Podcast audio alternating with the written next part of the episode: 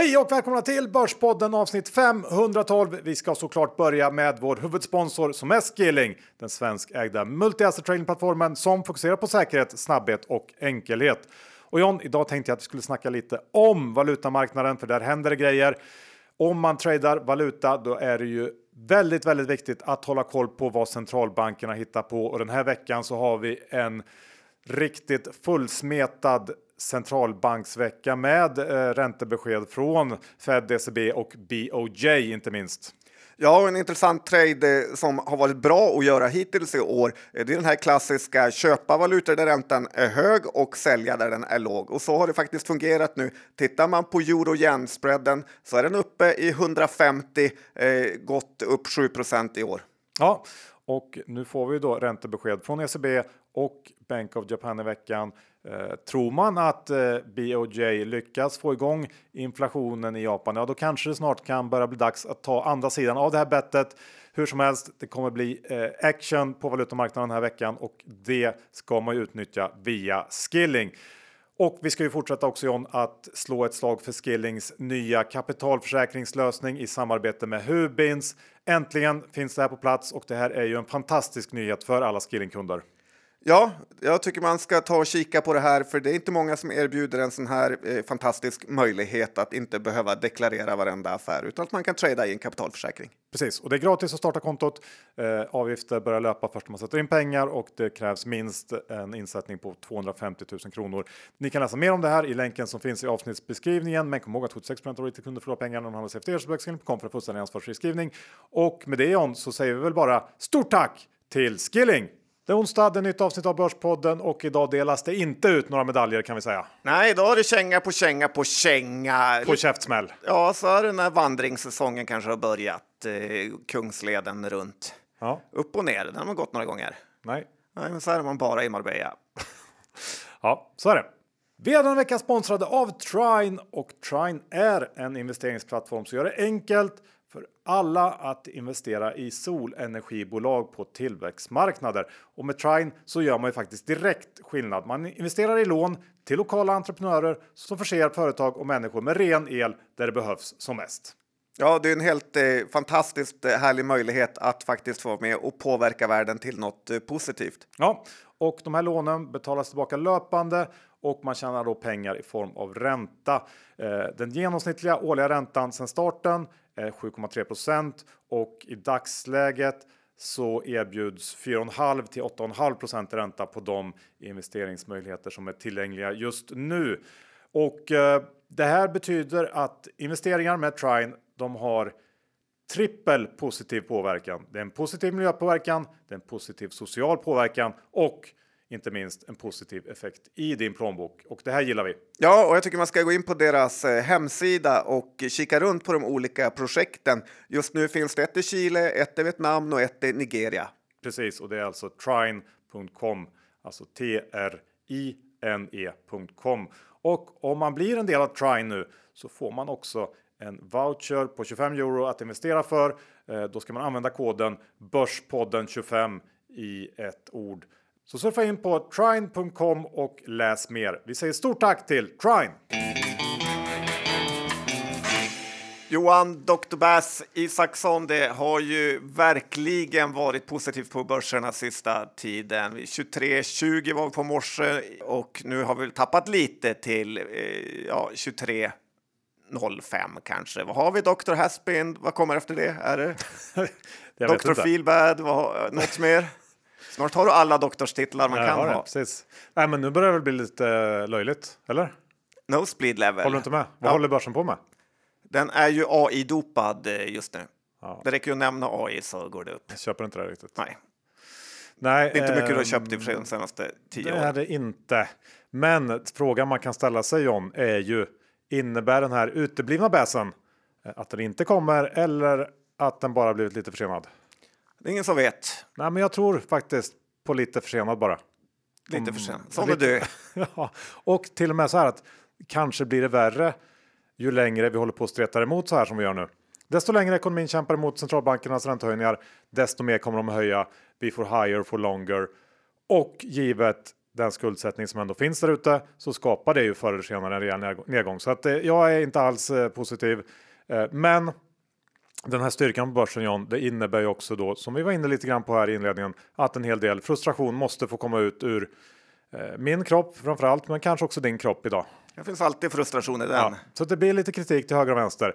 I och för sig inte uh, ovälförtjänt får man säga. Nej, den är ju väldigt befogad på eh, alla eh, håll och kanter som mm. man brukar säga. Så jag tänker att jag, jag kickar igång direkt med att eh, dela ut Ja, nu blir det ett pris ändå, men man kanske inte vill ha det här priset. Det går till då veckans sämsta styrelseordförande.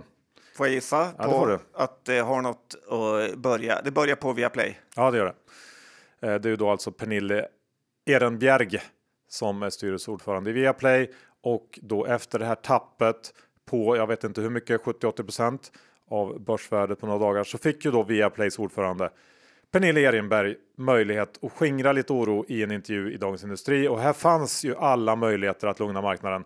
Vi hade det här eh, enorma raset i aktien bakom oss. Vi har tre dagars regeln på plats när den här intervjun görs. Oron för framtiden kunde inte heller vara större, trodde man i alla fall. Lite som en straff utan målvakt tyckte jag det kändes och eh, jag hade ju själv följt tre dagars regeln låg lång via play den där kvällen när intervjun publicerades på d.se och tänkte direkt när jag såg artikeln att yes, nu blir det ju tvåsiffrigt upp imorgon. Ja, det var en liksom rimlig förväntan nästan. Men sen ja. började du läsa. Ja, precis. Sen började jag läsa vad Pernille hade sagt i den här intervjun och i ett sånt här läge så får man säga att då krävs det tydlighet, det krävs handlingskraft och det krävs konkreta besked. Ungefär i linje med att vi kommer att strypa blodflödet i den internationella delen så fort det bara går. Vi kommer göra oss av med den här och den här marknaden och satsa på de här marknaderna som är närmast att nå någon slags kritisk massa och lönsamhet. Och eh, dessutom så borde man ju liksom adressera de här kostnaderna för rättigheter som alla är oroliga för. Sagt att det här löser vi så här. Det är absolut inga problem med balansräkningen. En nyemission är totalt utesluten. Ungefär så. Men istället så blev det en väldigt, väldigt märklig intervju där Pernille inte alls gav intryck av att hon var on top of things, snarare tvärtom. Och om möjligt. Det var Anders Borg som var det. om möjligt så gjorde hon situationen ännu värre, vilket jag tycker är en prestation i sig. Och som jag var inne på förra veckan så är Viaplays ägarlöshet bolagets kanske största problem. Den här ägarlösheten har tagit bolaget dit det är idag. Det vill säga tjänstemän har fått härja fritt utan att någon verkar haft det minsta problem med vare sig expansionsplaner som andas storhetsvansinne eller eh, någon slags problemkultur internt som det kommit flera varningssignaler kring under en längre period. Och det här hade antagligen inte hänt med en riktig engagerad ägare. Så här eh, finns det mycket att fundera kring. Sen har jag en annan tanke också kring Viaplays vinstvarning och det här med att Viaplay sa att både annonsmarknad och konsument har vikt ner sig oväntat snabbt här sista tiden. Det kanske faktiskt ligger någonting större i det och att eh, det är någonting som har hänt här sista månaden ändå. Ja, lite oroväckande är det ju faktiskt. Och sen förstår jag inte att fler är, känner sig arga, lurade och är vansinniga på eh, vdn Anders Jensen, hur han har liksom marknadsfört eh, någon typ av lögn till investerarna som det inte har egentligen funnits eh, någon eh, fundamenta för. Det är också svårt att se vem som ska våga köpa Viaplay-aktien nu, eh, trots den här eh, nedgången. Ingen fond vill ju vara med och eh, sitta med Svarte Petter. Lannebo hade ju ökat upp rejält. Ja, det var ju modigt av dem. Eh, men det känns ändå som att det, det, är för mycket osäkerhet för att vi ska se eh, någon av de här större eh, våga kliva in. Kanske, men det är lite som Syding brukar säga också. Är det mer eller mindre osäkert nu efter 80 nedgång? Ja, men det känns som att en lögn har blivit eh, publik. Det är väl det som är det oroväckande. Att eh, jo, är de är squeezade från alla håll. Reklamintäkterna minskar, prenumerationsintäkterna minskar och sen har ju eh, de förmodligen överbetalt något groteskt för de här rättigheterna samtidigt som deras konkurrenter eh, foldar lite mer, typ Seymour är nog inte sugna på att eh, betala så särskilt mycket för de här rättigheterna. Så det är ju ett tufft läge för dem. Samtidigt är det maximal osäkerhet och 75 eh, procent av bolaget har försvunnit på en månad. Ja. Så det och, finns ju möjligheter med såklart. Och man får utgå från att de kommer med någon typ av försvar och plan för framtiden som ja, det borde kunna i alla fall skingra lite oro. Ja, jag eh, ligger kvar trots eh, att det är eh, lite små svajet nu, men jag tror ändå på att det finns studspotential i den här aktien. Vi får se. Jag hänger kvar ett tag till. Du, hang in there. Hanging in there, exakt. Vi fortsätter på inslagen väg John och eh, du brukar snacka ofta om eh, go-getters. Go-getters gillar man. Det är, lite, är det lite samma som att vara en doer? Ja, men det är väldigt. Det är, man, det är kusin, kusin, kan man säga. Ja. Ja. Och ett problem är ju att eh, vi har alldeles för få doers där ute. Eh, folk som presterar glöms bort medan eh, snicksnackare går alldeles eh, för långt. Se på oss Johan. Eller faktiskt se på DTV där samma underpresterare dyker upp vecka efter vecka. Eh, jag ska inte nämna några namn för då kan Christian Brunlid och Lars Söderfjell bli sura. Oj. Den förstod du inte. Jo. Ja, det gjorde du. Nej, men så här, fond... Skogman då? Ja, han är ju där för lite skulle jag säga. Okay. Eh, nej, men en fondförvaltare som får alldeles för lite uppmärksamhet är ju Christopher Barrett på Robur som kör den här jättefonden Robur Technology. Eh, har du följt den? Uh, inte några faktiskt. Nej, han är lite bortglömd och det, han vill jag lyfta fram nu. Hans fond Robur Technology har alltså 100 miljarder under förvaltning. Det är alltså sinnessjukt mycket pengar och det sjukaste av allt här är ju hans eh, performance. Han är alltså upp 41 procent i år. En 100 miljarders fond som är upp 41 procent. Det, är ganska imponerande får man Verkligen. säga. Eh, hans största innehav är ju Nvidia och eh, man får väl säga att det inte är så osmart kille ändå och eh, ganska så stora balls att våga ha 10 miljarder kronor i Nvidia. Den var upp 4 procent igår och alltså där bara på en dag skapade han då alltså 400 miljoner kronor i mervärde för andelsägare för andelsägarna. Sådana killar gillar man.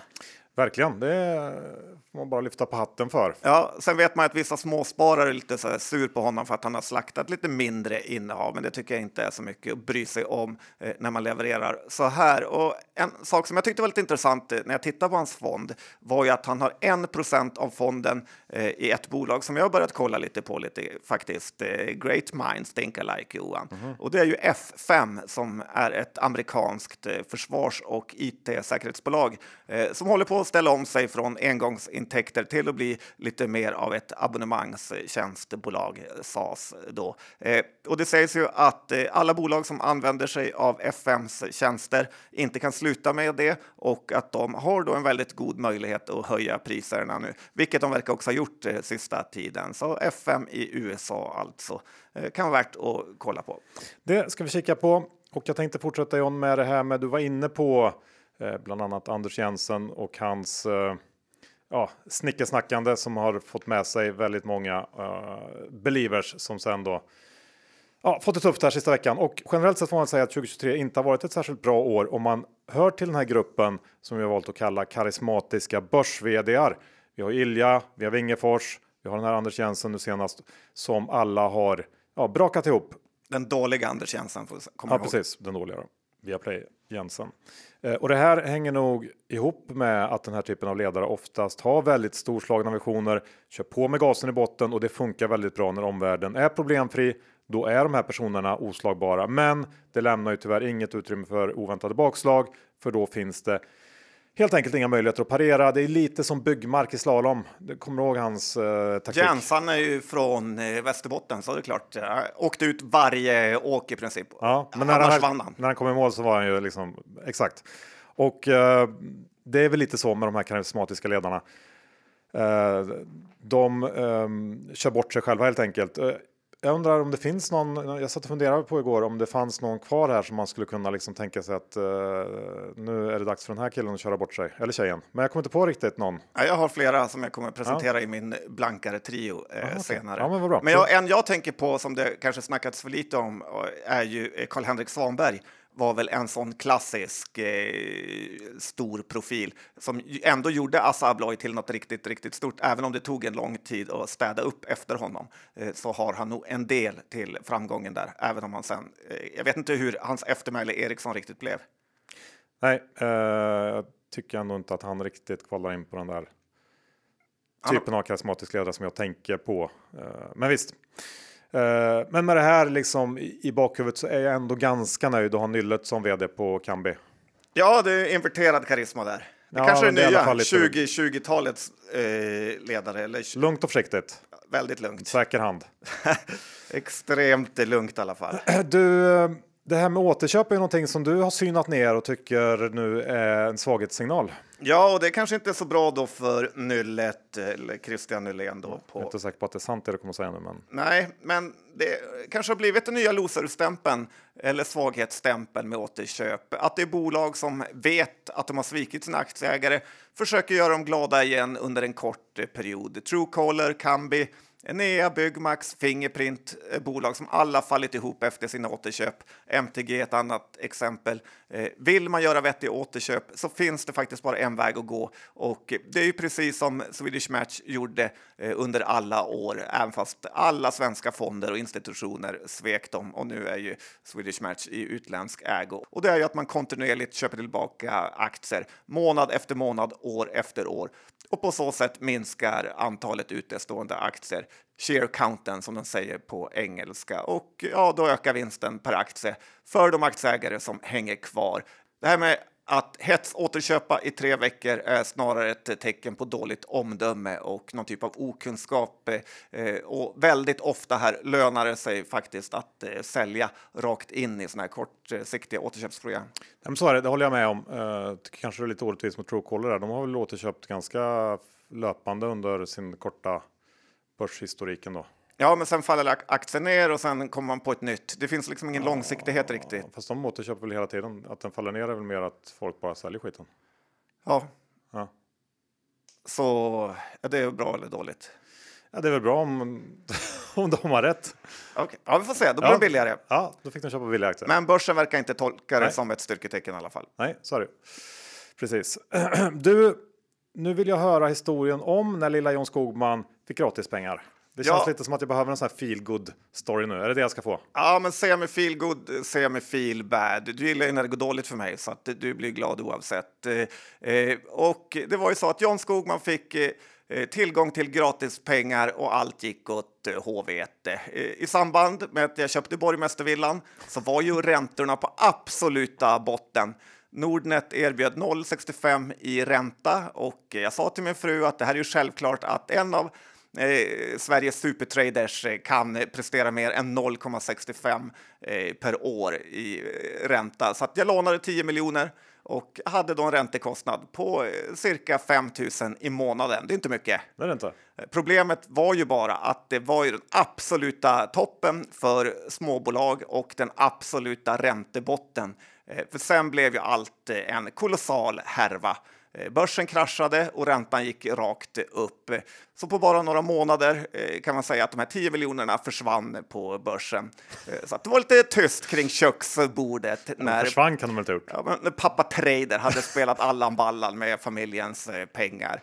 Eh, som tur var panikerade jag inte på botten och eh, ja, hyfsat, eh, inte helt, men har vi eh, de här pengarna då eh, kommit tillbaka under den här massiva uppgången eh, vi sett. Eh, så jag bestämde mig för en månad sen ungefär att sälja lite aktier och amortera av allt igen. För att det, det blev en väldig skillnad på att betala 5 000 kronor per månad till nuvarande nivåer på 30 000 per månad. Och är det något man hatar så är det att elda för kråkorna. Så att kontentan är väl att om till och med en av Sveriges bästa finansmän blir övertänd på gratis pengar. Vem, vem pratar du om nu? någon annan person? Det var någon annan. Ja. Nej, men så förstår jag att många andra också eh, gått på den här eh, minan. Eh, den andra lärdomen är väl och att Borgmästarvilla numera är obelånad, vilket jag känner en lättnad för allmänheten att veta. Skönt John. Ja, det jag, ja, mm. ja men kul. Kul att få höra lite från hur du tänker i ditt lilla liv. Ja, litet är det, det Sen, lilla livet. Eh, kan man ju, några andra man kan fundera kring hur de tänker, det är ju EBM såklart. Ja. För i veckan kom ju den här friande eh, domen. Eh, Pers Nilsson, Dan Olofsson lyckas bli frikända. Eh, Olofsson för att han då lyckats lura i domstolen att han inte förstod att man inte fick röja insiderinfo, vilket känns som ett litet mästerverk tycker jag. Ja, från att vara en av Sveriges absolut största finansmän som har eh, köpt ut eh, flera bolag från börsen, satt in dem på börsen och eh, har miljarder. Men just det här visste han inte om. Nej, man kan ändå tycka att en sån grej bör kanske en stor finansman känna till. Han har också kanske tjänat en del pengar på eh, att köpa aktier då när han har fått sådana här sms av andra kompisar. Eller hur ska man tolka det? om man inte förstod att det var olagligt. Ja, exakt. Uh, nej, men jag tycker bara det att man, man kan ju förvänta sig att en sån person bör känna till hur det ska fungera och det borde ju räcka för en dom. Så brukar det ju vara. Ja. Generellt sett så är det ju för småsparare till exempel. Uh, och att Percy Nilsson sen då uh, som köpte rakt in i det här budet frias, det är ju nästan ett ännu större mirakel. Men jag undrar om det är dags nu John att sparka alla, precis alla på EBM. Ja, allihopa. Rakt ut. Det kommer inte göra någon skillnad. Nej. Det kommer snarare bli bättre. Ja. Jag är så otroligt, otroligt besviken på dem, hur de låter storfinansen gå fria. Eh, visst, man kan ju säga att i den här eh, Victoria Park-härvan så fick de eh, visserligen 11 av 13 personer eh, fällda. Men det sjuka är ju att direkt storfinansen är eh, under skranket, eller vad man säger, eh, och har lite proffsiga advokater som kan göra jobbet så krossas de här sopiga åklagarna. Eh, för åklagarna är ju bara vana att ge sig på småsparare, studenter och pensionärer. För Johan, det här smset, det går liksom inte att eh, förstå hur man inte lyckas fälla dem. Eh, för att om jag skickade till dig Ja. ett sms att imorgon kommer Firefly att köpas upp och du direkt Hantera varsamt. hantera varsamt. Du köper aktier för 3-4 miljoner. Ja. Inga konstigheter. Nej. Hur stor är chansen att vi skulle bli fria? Det är en sån. eh, Det är liksom helt omöjligt. Då hade de satt hade alla varit livstid. Ja, det hade varit livstid. Ja. Det är otroligt hur storfinansen eh, Eh, kan lura upp de här eh, åklagarna på eh, läktaren. Och sen tycker jag att det finns så många fler saker som irriterar en något enormt nu när man ändå tänker på FI och EBM. Hur, det här med kronan är ju mycket deras fel också. Hur de har låtit Sverige bli någon typ av fastighetsfackfiesta med Rutger, Ilja och Soy som okontrollerat kunnat låna upp hundratals miljarder och sätta hela Sverige i gungning. Eh, lägg till Intrum som köper lite värdelösa kredithanteringsbolag eh, överallt i Europa och sen Avanza då som eh, halva svenska folket är kunder hos i princip och de kan bara stänga ner sin verksamhet lite när som. Så att, eh, och det enda FI gör då är att tweeta så att man blir. Det är svårt att vara glad Johan i det här läget. Ja, det är fruktansvärt svårt. Och jag vill bara gå tillbaks lite grann till det här med att han inte förstod. För jag undrar varför, varför förväntas alla småsparare eh, som dömts till hårresande bötesbelopp för enpetare, varför förväntas de förstå att man inte får handla med enstaka aktier några procent upp från senaste avslut? Trots att börsen själva möjliggjort den här typen av handel med argumentet att hela börsposter, det var för mycket för småsparare och att eh, handla med enstaka aktier skulle göra det enklare för småspararna. Eh, jag tycker att det, den logiken, den går inte ihop. Och eh, jag skulle nog säga att när, om BP-partiet tar makten kommer vi ju riva upp alla enpetardomar. Det kommer vi göra. Eh, betala tillbaks alla Amnesti amnesti, betala tillbaks alla pengar som de har fått betala i böter med ränta. med ränta. Så ska det vara. Och sen ska Percy in i finkan. Den- Lo- lock him up. Ja, det blir, det blir andra bullar. Då blir det andra bullar. Vi har den vecka med oss vår exklusiva fondsponsor Fidelity. Rickard, fastighetsmarknaden gungar ju i kölvattnet av räntehöjningarna. Hur ser ni på makrobilden nu? Ja, vi såg ju nu att eh, Fed har indikerat en paus i höjningarna. Eh, men senast nu så hörde vi också från ECB att budskapet de skickade var att mer kommer här framöver. Och nyligen hade vi mötet här från Riksbanken, vilket också då här i Sverige påverkade oss. Och vi tror nog att den här stramare politiken snart kommer att överföras in till den reala ekonomin på ett mycket mer kraftfullt sätt. Och det här kan då framförallt påverka räntekänsliga bolag. Vilka regioner ser ni som mest intressanta? Ja, vi är försiktiga med amerikanska aktier. Föredrar kvalitet och cashflow, eh, det vill säga lite mer value-drivet fortfarande, inom både aktier och krediter. Eh, Vi tycker europeiska småbolag ser intressant ut framför då amerikanska småbolag och i synnerhet då europeiska banker framför de här regionala bankerna i USA. Sen är Kinas den så kallade reopening story, den är fortsatt intakt. Eh, Så Kina och emerging market eh, kan vara en bra diversifiering i portföljen också. Vi ska också påminna om att investerarnas värde kan minska och öka. Det kan hända att du inte får tillbaka det investerade kapitalet och historisk avkastning är ingen tillförlitlig indikator för framtida resultat. Åsikter uttryckta kan redan ageras på och hänvisningar till specifika värdepapper ska inte tolkas som en rekommendation att köpa eller sälja dessa värdepapper utan endast inkluderade som illustration.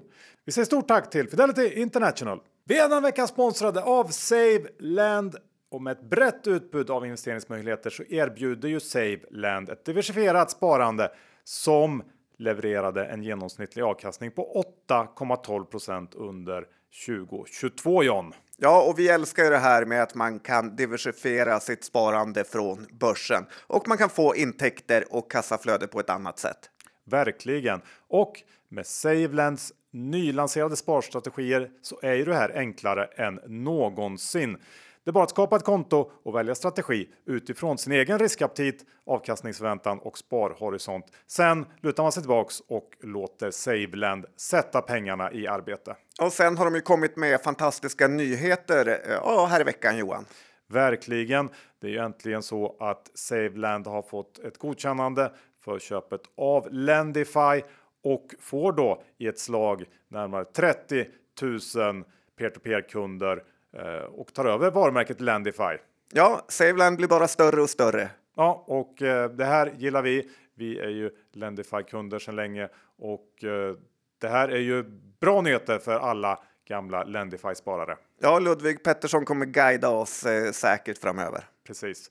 Så att surfa in på saveland.se och eh, signa upp er. Vi säger stort tack till Saveland. John, en grej som har varit på tapeten den senaste veckan är ju att eh, väldigt många olika bolag och konsumenter får man säga har börjat eh, bojkotta eh, Mondelez och deras produkter. Ja, det är härligt. Ja, främst då tänker man kanske på Marabou. Marabou. Man gillar ju nötchoklad mest. Schweizernöt. Den gillar du? Ja, den gillar jag. Ja. Men jag köper den inte längre. Nej, för att du vill inte stödja. Och för att jag blir fet. Ja, det också. Mm. Nästan mer för att jag inte för att jag blev fet. Ja, så är det. Men det är väldigt många som, som eh, inte köper av mer ideologiska skäl och eh, jag tänker så här att det kanske ändå är dags för Cloetta som väl egentligen inte gjort någon glad sedan Bengt Barons dagar.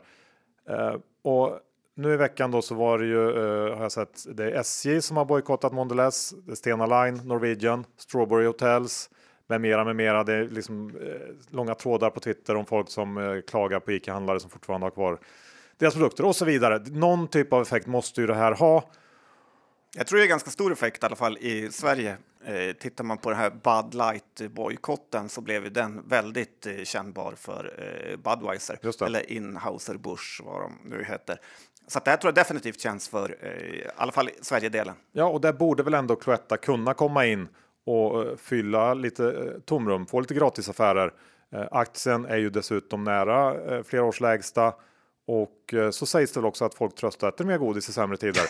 så det, det kanske är så att det är ett riktigt pancase nu här, Cloetta. Vad vet jag? Antagligen inte, men ändå. Ja, jag håller ju med för att eh, jag tycker att man ska inte underskatta de här eh, när konkurrenter får problem. Vi kommer ju alla ihåg hur Autoliv i princip blev ett helt annat bolag sen deras konkurrent för några år sedan eh, hade problem med sina eh, krockkuddar. Kommer du ihåg vad de Just hette? Det, det här japanska bolaget. Exakt, Takata. Just det. Eh, det är ju eh, en liksom, stor eh, game changer för Autoliv.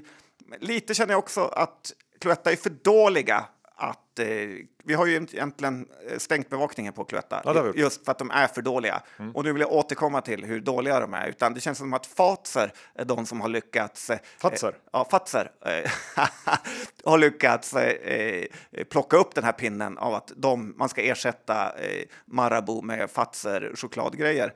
Kexchoklad har väl ingen riktigt sådär chokladig Mar nej, jag vet inte vad... De sportlunch, den typen. Plopp kanske, men du byter inte en schweizernöt mot plopp. Nej, man vill ha mer liksom, gedigen choklad. Ja, och där ligger väl de här eh, kanske... Genomgjuten. Här Lint är ju schweiziskt bolag, eh, börsnoterat, ja. där faktiskt varje aktie kostar 1,3 miljoner. Lite kul.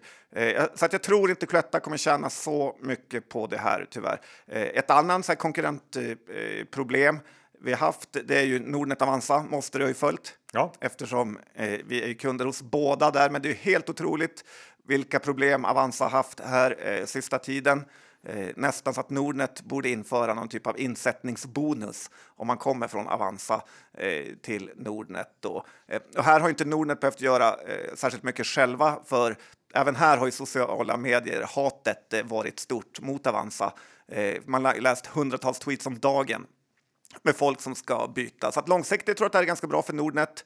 Eh, och eh, att de kan vara det trygga alternativet medan Avanza är lite mer svajiga just nu. Jag har också sett att Nordnet leder börsvärdetävlingen med 39 miljarder mot Avanzas 34. Så att eh, Avanza får verkligen ta och steppa upp nu. Eh, det är inte kul att bli frånåkt från en konkurrent, av en konkurrent. Nej, det är det verkligen inte. Och eh, jag har uh, kikat lite på Genesis IT i veckan. Du vet det här lilla affärssystembolaget. Jag var inte som, bud på dem eller jo. från någon skogs eller största ägaren? Ja, men precis. Uh, det här är ju en aktie som fört en ganska sömnig tillvaro för börsen får man säga. Hade någon typ av hypeperiod för 5-6 år sedan då jag vill säga att det var snåljåpen, men kan inte svära på det. Ja, jag är ganska säker på det. Ja, har de äh, huvudkontor i Luleå eller något? Ja, precis. Jag för mig han hade en lång utläggning han hade, han, han hade, besökt dit. Ja. ja. Och var hade... helt trygg i innehavet efter han hade varit där. Trodde att han hade hittat nya Fortnox. Nej, men problemet um, med det här bolaget är ju att de alltid haft eh, den här kedjan Excel Bygg som mer eller mindre enda kund, i alla fall överlägset största och att det varit förtvivlat svårt att bredda kundbasen i någon större utsträckning. Och budet kommer ju då också från som du sa huvudägaren Stenvalls Trä som i sin tur också äger massor av sådana här Excel byggbutiker. Och det här gör ju att det har alltid varit lite av en halvkletig aktie det här. Eh, budet som kanske inte är så där supergeneröst får man nog se i ljuset av det här och eh, Stenvalls Trä äger ju också sedan innan då över 60% av aktierna. Och eh, det här är ju redan någon typ av dotterbolag till Stenvalls och eh Eh, man får eh, nästan lite familjeföretagsvibbar eh, snarare än börsbolagskänsla av Genesis. Så att jag tänker nog att det är lika bra att det här blir utköpt från börsen ändå att det bara tar det här budet. Ja, nu är det eh, ganska få som är involverade i det här bolaget. Det är ingen eh, småsparar-hype kring dem, men jag tycker man kan ha det som lärdom att inte investera i den här typen av bolag som är halvkletiga, som du sa, med eh, största ägaren. Det brukar aldrig bli en bra affär på sikt. Nej, precis. Och nu det har varit lite klagomål på att de har hållit med utdelningar trots att det liksom finns en sprängfylld balansräkning och de har fastigheter som är obelånade och så vidare. Eh, det är ju den här typen av grejer som man kan råka ut för eh, när en enorm ägare kan ställa och styra lite som han vill. Ja, inte mm. första och inte sista gången vi kommer se det. Nej, det är inte. Jag eh, tänkte att vi ska återgå till det här spåret vi vill börja podden med, det vill säga att dela ut eh, kritik Ja, föra. Kicking butts, taking names eller vad säger man? Så Johan, han glider runt Nej, men i Bromma. du har pratat om taking names, att du har hittat butts. ett bolag då som har både det sämsta bolaget på börsen, den har, bolaget har den sämsta ledningen och den sämsta styrelsen, vilket är ju imponerande. Men det är imponerande. Eh, frågan är om det är det. Det finns. Det är så tajt i den toppen just nu med alla bolag som bara underpresterar och styrelser som inte bryr sig och så vidare. Men, det här är väl liksom rövbolags... Uh, VM. Ja. ja, och Bonava är där uppe. De är en av favoriterna för att vinna rövbolags-VM. Ja. Och för ett år sedan så pratade jag om... Hur Man får säga också att ju större bolaget är, desto tyngre på något sätt väger ju uselheten. Förstår du vad jag menar? Ja, för man har ju mer resurser ja. att eh, inte vara så dålig. Men Bonava är ju sämst. Eh, här, för ett år sedan pratade jag om hur extremt dumt det var Bonava och ha en utdelning eh, som de hade Sen dess har aktien havererat och förnedringen har ju fortsatt. Eh,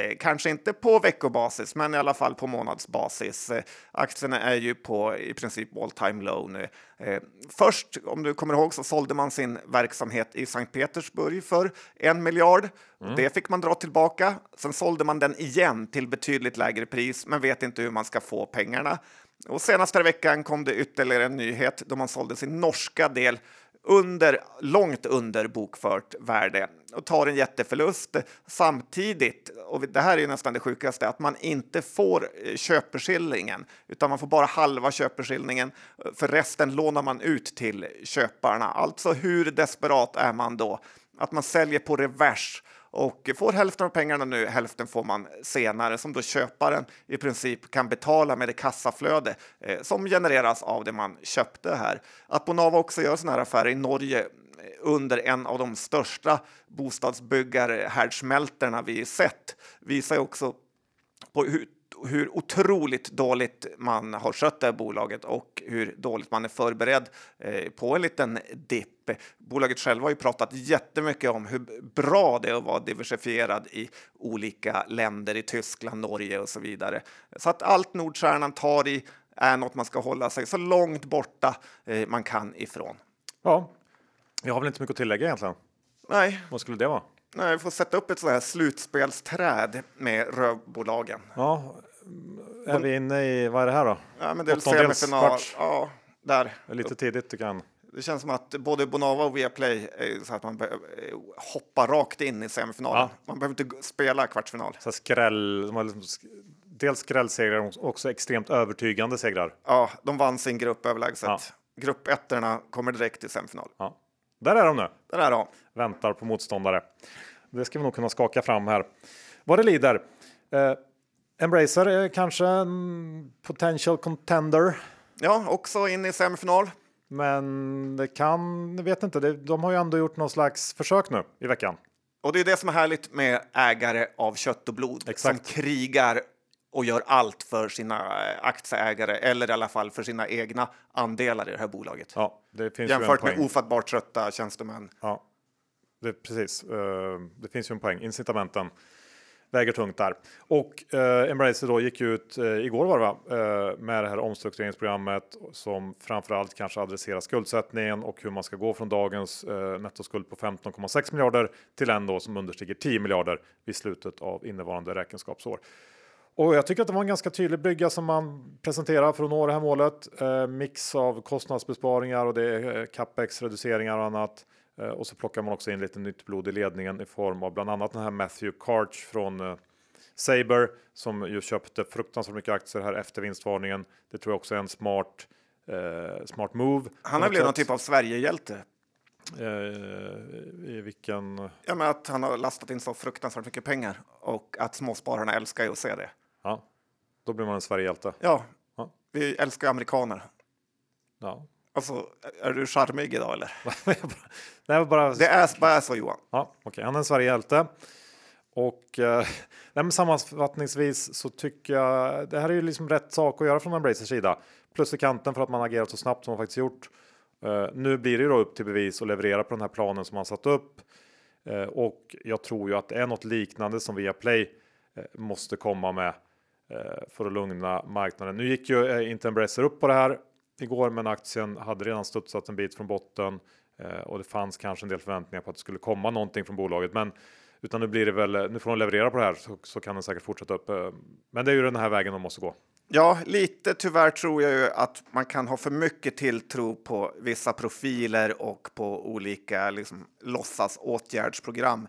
Hamnar man i en sån här eh, tailwind och sned spiral nedåt så kan det vara väldigt svårt att ta sig ut för att man just hamnat där för att verksamheten inte riktigt flyger. Att det är tuffare på dataspelsmarknaden än det har varit tidigare. absolut. Eh, Ja. Att det är tuffare på bostadsmarknaden än det har varit tidigare. Då spelar det ingen roll hur många eh, omstruktureringar och eh, Excel-presentationer man Men det gör. kan, det, det kan ju vara skillnaden mellan total katastrof och någonting som man faktiskt kan återhämta sig från med lite tid.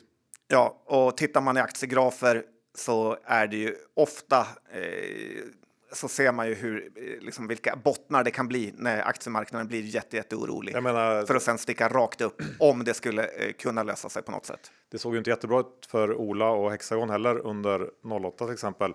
Men med rätt kille bakom rodret så gick det ju bra till slut. Och bra ägare i Melker Schörling där som Ja. man visste skulle stötta i vått och torrt. Ja, precis. Lät jag som Ranelid? Det gjorde det inte. Torta! Du, eh, vi eh, har också en pokerhand idag som ska spelas ut. Det ska vi. Hur många kort får man i poker Johan? I den vanligaste pokerformen? Ja, Först, men man får väl två stycken? Ja, men den vet som du ser på eh, film, westernfilmer. Ja, man får ju två. Ja, du får, när du får alla i handen, som man brukar säga. Fem. Ja, bra. Ja, okej. Rappt av dig. Okej, ja, Kul men- att se. Och det här var ju då den här kopplingen till eh, mitt inlägg om karismatiska ledare kanske, eller? Är det här de kommer? De karismatiska ledare som fortfarande inte riktigt har blivit petade från tronen. Men så är det Johan, och den här pokerhandeln nu är då fem blankningscase jag eh, ska presentera. Det är en triss kan man säga, så att det, det, jag bygger på en triss och sen är det två kickers, alltså eh, två mindre viktiga kort, men som ändå kan vara avgörande. Ja, det kan ju bli fyrtal till exempel. Nej, det är inte så det funkar.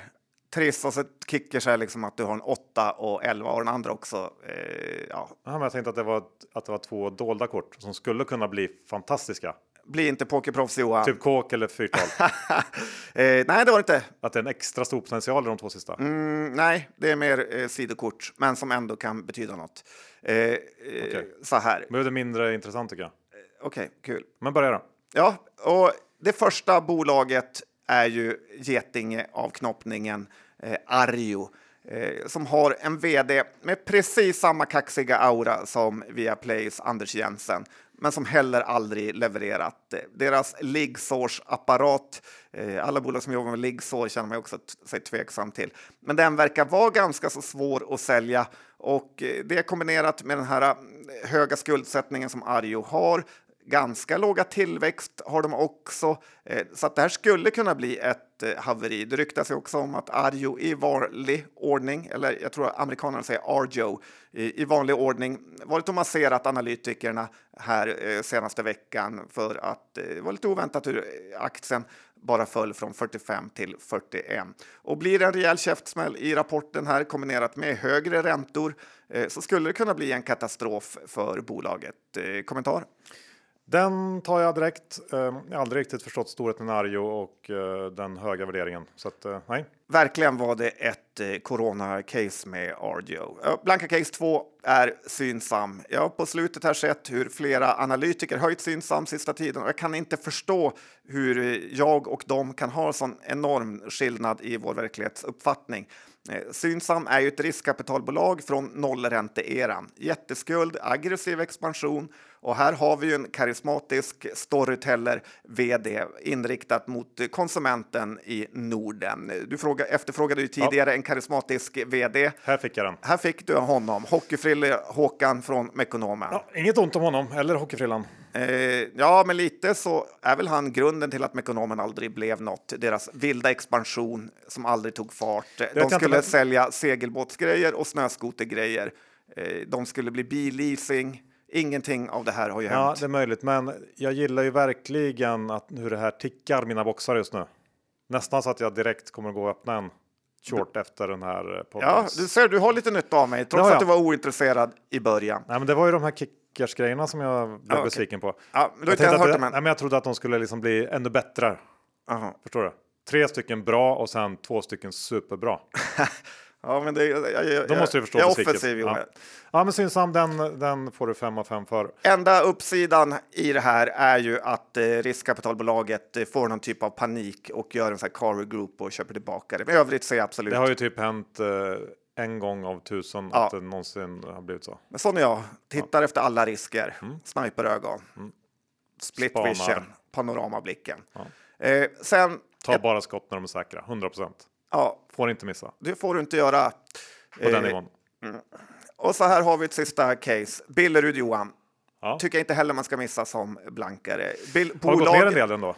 Ja, men du, ja, det har det gjort eh, och det har ju alla de här lite grann gjort. Men Billerud är ju bolaget som under finanskrisen nästan gick i konkurs eh, och räddades av en jättenyemission. Eh, nu har man återigen lite halvkonstiga ägare. Det är någon mördarbakterie som härjar på eh, deras fabrik i USA. Skulle kunna ge såna här otroliga skadestånd. Och sen har man en rejäl skuld. Ja, det är väl en sån här, vad heter den där, uh, Last of Us-känsla på den grejen? Ja, man vill ju inte gå in i den en konstig svamp fabriken. som liksom växer och dödar folk. Ja, inte så kul när den kommer ur näsan. Nej. Eh, ja, men det här lockar inte särskilt mycket och Billerud är också ett sånt här bolag där man har kickat flera vdar investerat mycket. Det här eh, i, det är i Grums i Värmland. De har någon fabrik. Är det Vargön eller vad heter det? Ja, som inte har någonsin levererat. Så att det här Billerud är ju ett av börsens eh, sämsta skogsbolag. Så eh, vill man ge sig på dem så tycker jag att man ska göra det. Sen har vi det här med att många bolag har också pratat om att alltså skogsbolag att man inte vill avverka skog nu för att eh, då kan skogen brinna upp om de här skogsmaskinerna eh, liksom slår gnister. Och det kan ju också göra att virkespriserna kommer stiga Eh, för det gjorde det under 2018 har jag för mig då man inte avverkade. Och då har man både Billerud har ingen egen skog, den inköpspriserna stiger och eh, en svagare eh, kartongmarknad. Det är inte gosigt att vara Billerud då med skuldsättning. Och det är alltid den här typen av business där det liksom räcker med att en konkurrent köper en maskin så förändrar det liksom världsmarknadspriset enormt mycket för att den maskinen är så bra. Ja, och man har ingen jobbigt. koll för den kan ligga i Uruguay eller Paraguay ja. eller eh, de länderna. Ja, det är tufft. Den är helt okej okay, blankning. Helt okej. Okay. Eh, och sen en liten kicker mm. här då Johan, eller två kicker. Och eh, det är ju faktiskt Dustin och Norva 24. De påminner extremt mycket om varann här. Båda har väldigt hög eh, skuldsättning. Det är förvärv utomlands. Det är vd som nyligen slutat och eh, vem vet vad de har lämnat i böckerna. Eh, så att inget av de här tycker jag heller känns så kul att äga. Trots Men det är inte så mycket karisma där va? Eller? Där är det inte karisma. Nej. Och de är rätt okända. Jag har för mig att avfallsslamsugar karisma. Det är inte karismavänligt. Det är inte det tjejerna på Day Weekend ringer och vill eh, snacka, äta inte, frukost med. Inte frukost. Nej, det är inte frukostläge. nej. Nej, men de två eh, tycker att man ska också hålla sig borta från, även om man inte behöver blanka dem. Mm, det är mer tudelat känner jag. Okej, okay, berätta. Nej, men Dustin har man ju liksom kanske någon slags liten sugenhet på i, i grund och botten. Ja, jag eh, tror man ska vänta på nyemissionen där. Det känns, det känns o... det, börsen indikerar att det är omöjligt att ja, komma ifrån det. Den har ju synat ner där för länge sedan. Ja. Att, uh, det är dumt att tro att man själv kan något bättre. Ja, lite så. And the wisdom of the crowds. Ja. Bra sagt Johan. Tack. Mycket härliga, har du snackat mycket med PJ sista tiden? Det är mycket så här svängelska Sväng, uttryck. Ja, jobba för att få någon slags hedgefondjobb. Juniorplats där. Lycka till! Du, ska vi avsluta med lite Storytel? Ing eller Storytel. Ja, Ja. För de var ute igår. Och nu ska det vara AI-röster. Ja, men det var ju det du var ute och snackade om här för ett tag sedan. Mm. Ehm, de hade ju kapitalmarknadsdag igår. Och som du sa då, förutom lite ambitiösa mål när det gäller tillväxt och lönsamhet så passar man på att hoppa på AI-hypen och ska nu börja producera ljudböcker med hjälp av AI-genererade röster. Och det här kan då enligt Storytel kapa produktionskostnaderna med 95% Det låter ju rätt bra. Förstår ja, att de är sugna på det här. Och eh, jag förstår ju att det kan faktiskt fungera. En av sakerna man verkligen eh, tänker att eh, AI kan användas till. Voice switcher heter tjänsten. Ja, härligt. Jag skulle verkligen vilja höra första boken som kommer här. Växla mellan lite olika AI-röster. Eh, jag känner. Jag ju... borde patenterat det här känner jag. Mm, jag tror att det har varit svårt. Eh, känns som att de borde redan varit på det så att säga för den, en månad sedan eller vad det var när du pratade om det. Okej, okay, ja möjligt. Var nog inte först. Undrar om man kan välja Börspodden John som en av uppläsarna. Jag är lite inne på att det här öppnar upp eh, någonting för oss, dig och mig. Det gör det. Eh, kan nog tänka mig att det finns både en och annan BP-lyssnare som gärna hade velat att det var du eller jag, kanske oss samtidigt eller tillsammans. Ja, Läs upp. varannan mening. Ja. Varannan kapitel. Ja, eller så här i konversationer. Ja. Då ska vi ha Johan och John. Ja, det ska vi. Så att vi, om någon på Storytel lyssnar så kan väl de höra av sig så kan vi sy ihop en liten deal. Ja, det kommer att vara ganska billigt. Licenspeng. Det gör vi. Ja. Och jobbigt för sådana här som Stefan Sauk som typ lever på ljudboksinläsningar. Verkligen, och det är man ju ganska glad för. Ja. Slut på avsnitt 512. Vi säger såklart stort tack till Skilling och ta nu en titt på deras nylanserade kapitalförsäkringslösning. Det finns en länk i avsnittsbeskrivningen där ni hittar all information som behövs. Surfa in och läs på om det, men kom ihåg att 76 av ditt kunder förlorar pengarna om man har efter bögsökaren.com för att få en ansvarsfri skrivning. Och John, hur är det med innehav den här veckan då? Ja, eh, jag har ju då... Eh, lite via Play har jag tyvär. Ja, jag har... Men det vill jag inte, det står jag inte för så det kan säljas när som helst. Jag har köpt, jag har stoppat, jag har köpt igen och köpt eh, mer. Eh, ligger nu ganska mycket back, men jag tänker ändå att någon måtta får det ju vara någonstans. Ja, Anders Borg levererar lite. Ja, men snart måste de ju gå ut och göra något. Ja. Så tänker jag. Ja. ja det är ju inte värdelöst nå. Nej, det är det inte. Det blir som en fjärdedel igen Johan, eller tredje. Badbollen är så djupt, djupt nere nu på botten nästan. Tänk kraften när man släpper den. Jag vill ju lite att den ska gå i konkurs med, ja. men eh, sån är jag. Kan vänta lite med det. uh, Kambi har vi, vi pratat mycket om nullets karisma och eh, hat och där har man göra. Ju, på eh, tal om AI-hype, vart är AI-hypen i Kambi? Ett av få bolag som faktiskt här och nu och sen en tid tillbaks faktiskt eh, använder AI eh, med stor framgång i sin verksamhet producerar massor av odds snabbt, billigt, enkelt med AI.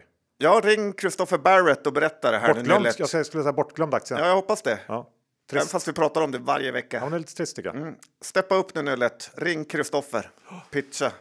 Precis. Och, Cloetta eh, har jag köpt eh, lite för några dagar sedan. Jaså? Jätte, jätte, lite. Alltså, eh, Mondelez Trade eller bara generellt? äh, men mest att någon skulle få för sig att det var en Mondelez trade. Eh, Men det har inte hänt. nej, det har inte hänt. Bra.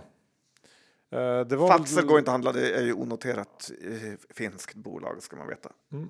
Lint handlas i Schweiz för 1,3 miljoner. Eh, P40. Så där har ju Cloetta en bit upp. Det har de. Truecaller nämnde vi också, har vi. Återköpen. Ja, där eh, får du gärna vända lite snart. Ja, Men de jobbar på. Alan, kom igen, steppa upp. Ja, de jobbar på. Tids nog kommer belöningen. Bra, nu ska vi sluta prata om det här. Eh, Truecaller finns väl kanske i den Det gör den. mytomspunna, Ja, den ligger inte på plus ska jag säga. legendariska, Nej, halvhemliga ja, snart är den inte så legendarisk. Börspodden-portföljen är det vi pratar om. Bra, nu får vi sluta. Vi säger tack för att du lyssnade den här veckan. Hörs vi om en vecka igen. Hej då! Det gör vi. Hej då!